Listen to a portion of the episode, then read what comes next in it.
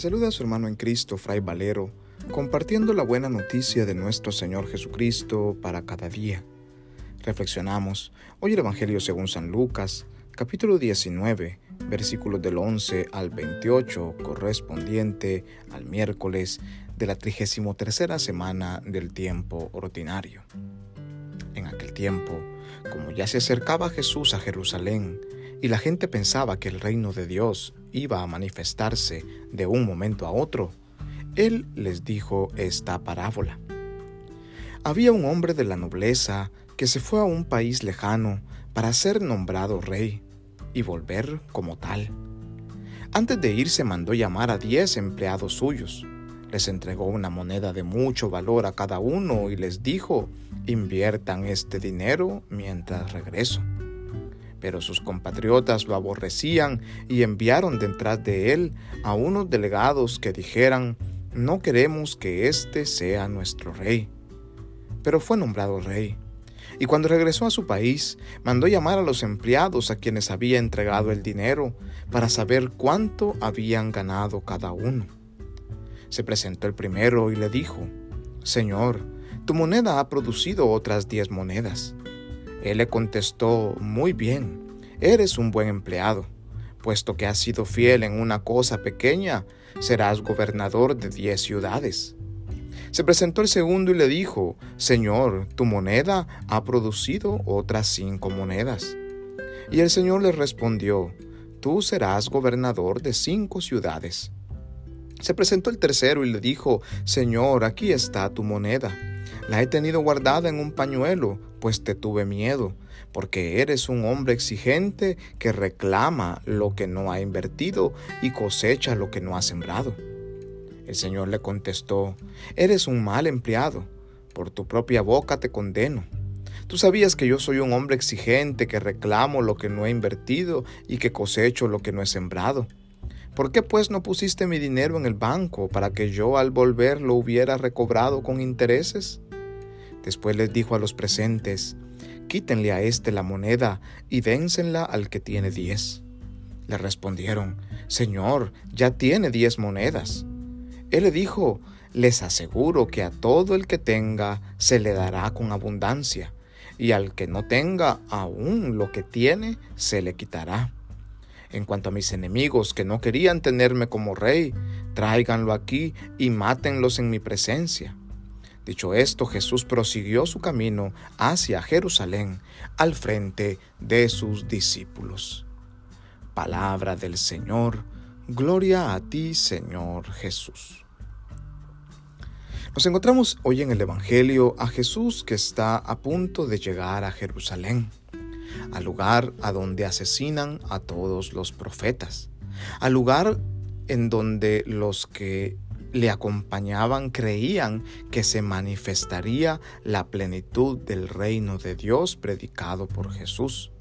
Ellos creían que este reino de Dios iba a ser algo aparatoso, estruendoso, grande, maravilloso, que sería como una guerra en la cual saldría vencedor Jesucristo y sus discípulos y se acabaría la opresión, el sufrimiento y el dolor que el pueblo estaba experimentando.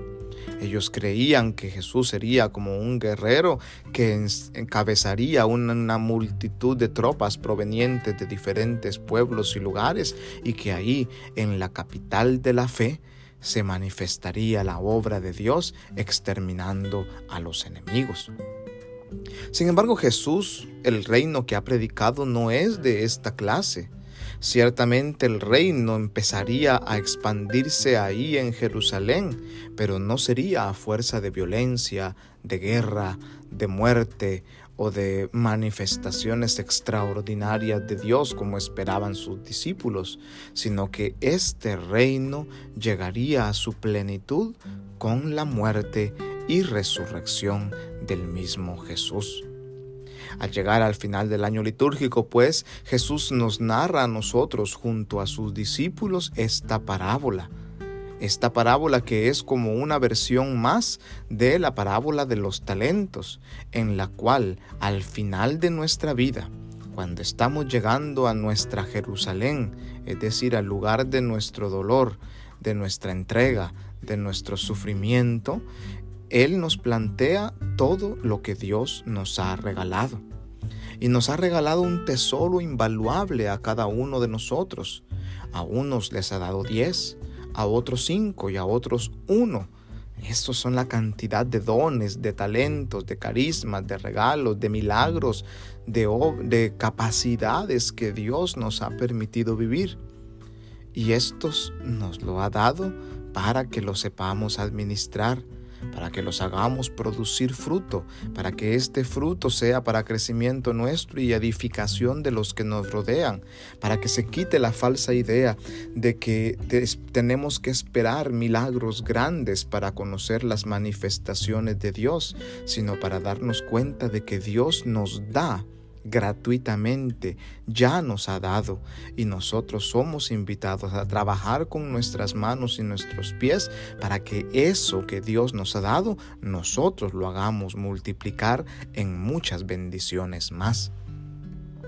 Por eso al que mucho se le da, se le dará más, porque aquel que está produciendo fruto es aquel que ha descubierto realmente la misericordia de Dios que se manifiesta en su vida y está haciendo que esta misericordia se extienda para sí mismo y para los otros.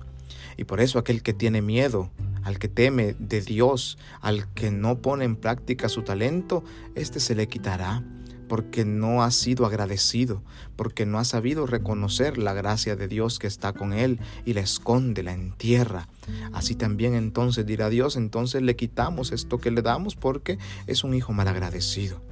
Pidámosle hoy al Señor que nos permita reconocer ese tesoro que llevamos dentro, las gracias que Dios nos ha regalado, que le hagamos producir fruto como buenos administradores suyos para que este reino que está llegando a su plenitud se expanda a través de nosotros, de nuestro trabajo como buenos administradores y buenos obreros de la mies. Pidámosle al Señor que nos siga acompañando y bendiciendo en este día para ser portadores de su buena noticia por todos los rincones de la tierra. En el nombre del Padre y del Hijo y del Espíritu Santo. Amén. Paz y bien.